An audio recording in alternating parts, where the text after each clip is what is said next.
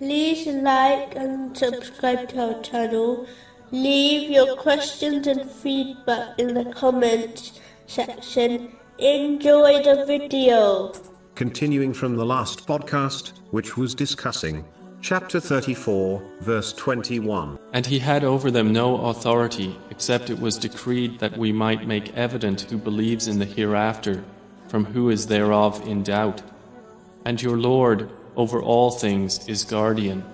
This verse indicates the importance of certainty of faith. This has already been discussed in detail in this podcast series, specifically in Saba parts 12 to 14. But to sum up, when one sincerely strives to gain and act on Islamic knowledge, they will recognize the signs of Allah, the Exalted, in the universe and within their own lives, and recognize the true nature of the material world, the hereafter, and the true purpose of their creation, which will lead to certainty of faith. The one who adopts certainty of faith will be able to journey through this world, overcoming all obstacles and difficulties successfully until they reach the safety of the hereafter. Chapter 41, verse 53. We will show them our signs in the horizons and within themselves until it becomes clear to them that it is the truth. Allah, the Exalted, safeguards and preserves the creation and takes care of them with special care.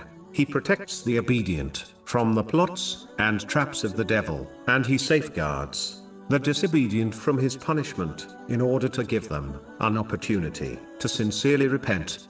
A Muslim should act on this name by using the means provided to them by Allah, the Exalted, but always trust in His divine care in every situation and outcome, even if they do not see the wisdom behind some choices. This inspires patience and even contentment with the choice of Allah, the Exalted. Chapter 65, verse 3.